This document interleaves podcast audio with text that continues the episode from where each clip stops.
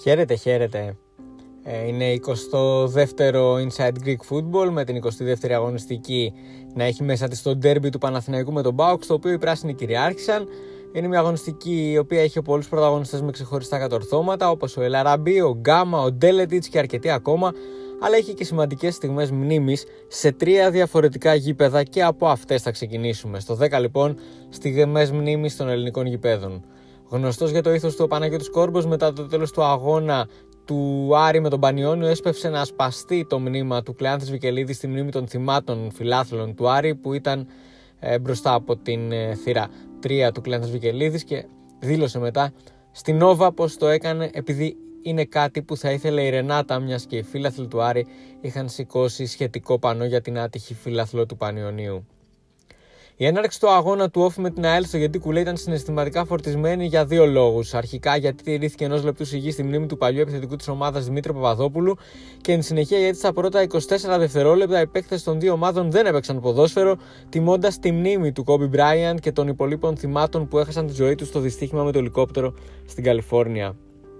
Στο Γεωργίου Καραϊσκάκης, πριν την έναρξη του αγώνα, συγγενείς των θυμάτων της θύρας 7 άφησαν φαναράκια μπροστά στη θύρα 7 του γηπέδου, ενώ στο 21ο λεπτό της αναμέτρησης 21 κεριά άναψαν σχηματίζοντας τον αριθμό 7 στην κερκίδα.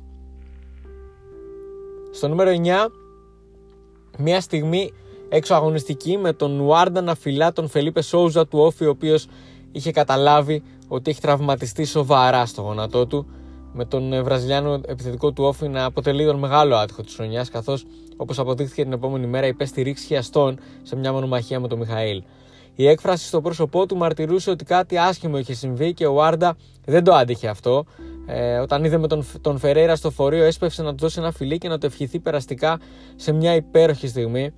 Ε, Όπως υπέροχες ήταν και οι δηλώσεις του Μόρα και του Μπέρτου για τον άτυχο συνάδελφό τους μετά το τέλος του αγώνα, παραμερίζοντας όλο το αγωνιστικό κομμάτι. Στο νούμερο 8 είναι η εμφάνιση του Κρίστινσον, του τερματοφύλακα της ΑΕΛ στο μάτς με τον Οφιστό Γεντικουλέ.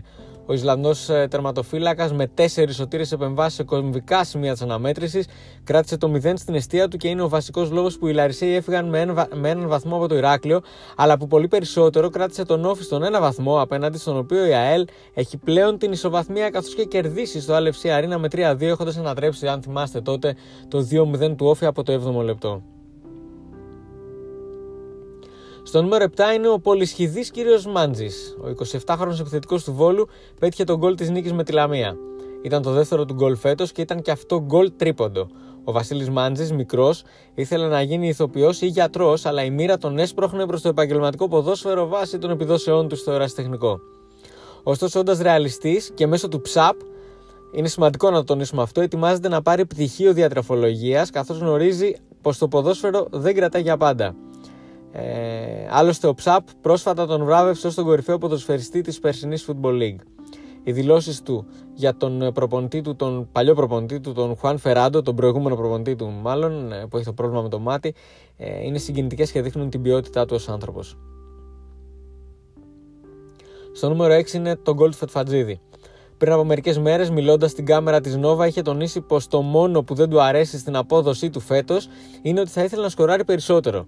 Στο μάτσο με τον Πανιόνιο έβαλε και γκολ πέραν όλων όσων προσφέρει στην ομάδα του. Κινούμενος από θέση δεξιού εξτρέμ σε θέση 4, πήρε την μπάλα, πέρασε και τον Μαλέρμπ και πλάσαρε σε κενή αιστεία για να πετύχει το τρίτο του φετινό.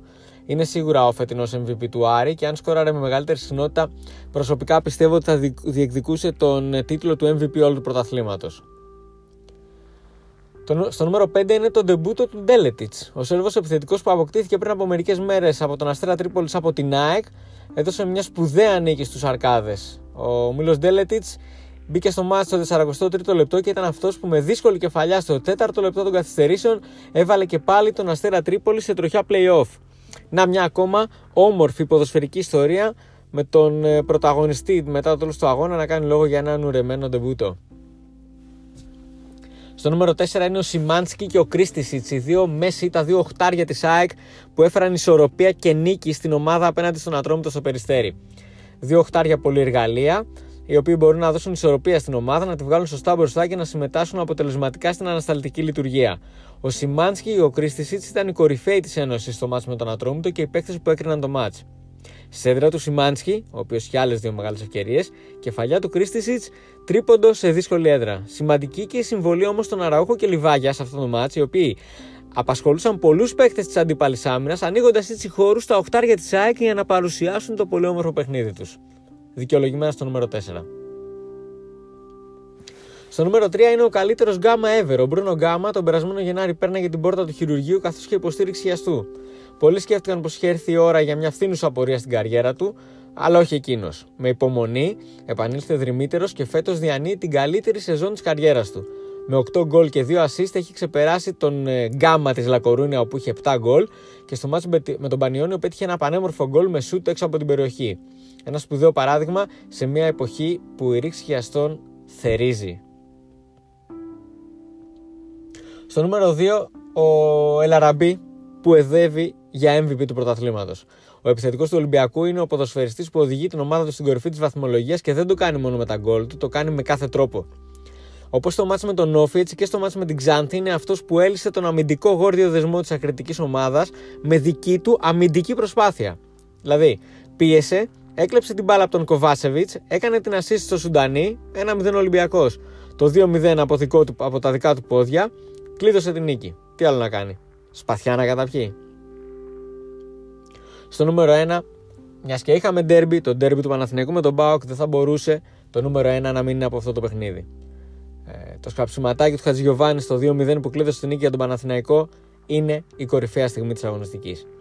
Αν κάτι μένει περισσότερο λοιπόν από αυτήν, ε, είναι αυτή. Με τους πράσινους να κυριαρχούν πλήρως το μάτς ε, και να πετυχαίνουν ένα γκολ με πέναλ του Μακέντα και ένα δεύτερο με αυτό του Χατζηγιοβάνη το οποίο μπορεί να συνοδεύει highlights αθλητικών εκπομπών καθώς από θέση αριστερού εξτρέμ ε, είδε το Σχέγγενφελντ να κάνει μια μεγάλη παλιά από την άμυνα στα φόρ. Ο γκασον κόλλησε, ο νεαρός Παναθηναϊκού το εκμεταλλεύτηκε και κινούμενος ως φόρ έφτασε σε θέση τέτα τέτ με τον Ζήφκοβιτ για να τον πλασάρει με ωραίο σκάψιμο στην έξοδο του πετυχαίνοντας ένα γκολ, δείγμας, ένα γκολ σπουδέ, ε, που είναι δείγμας σπουδαίας ποδοσφαιρικής προσωπικότητας. Λίγες μέρες μάλιστα μετά το χαμένο του πέναλτι Αλαπανέγκα στη Λάρισα, τόλμησε κάτι εξίσου ιδιαίτερο και δικαιώθηκε. Προστέρψιν όλων των υγιώς σκεπτόμενων φιλάθλων. Ο Χατζηγιοβάνη αποτελεί ένα από τα πρόσωπα όχι μόνο της αγωνιστικής αλλά όλου του πρωταθλήματος.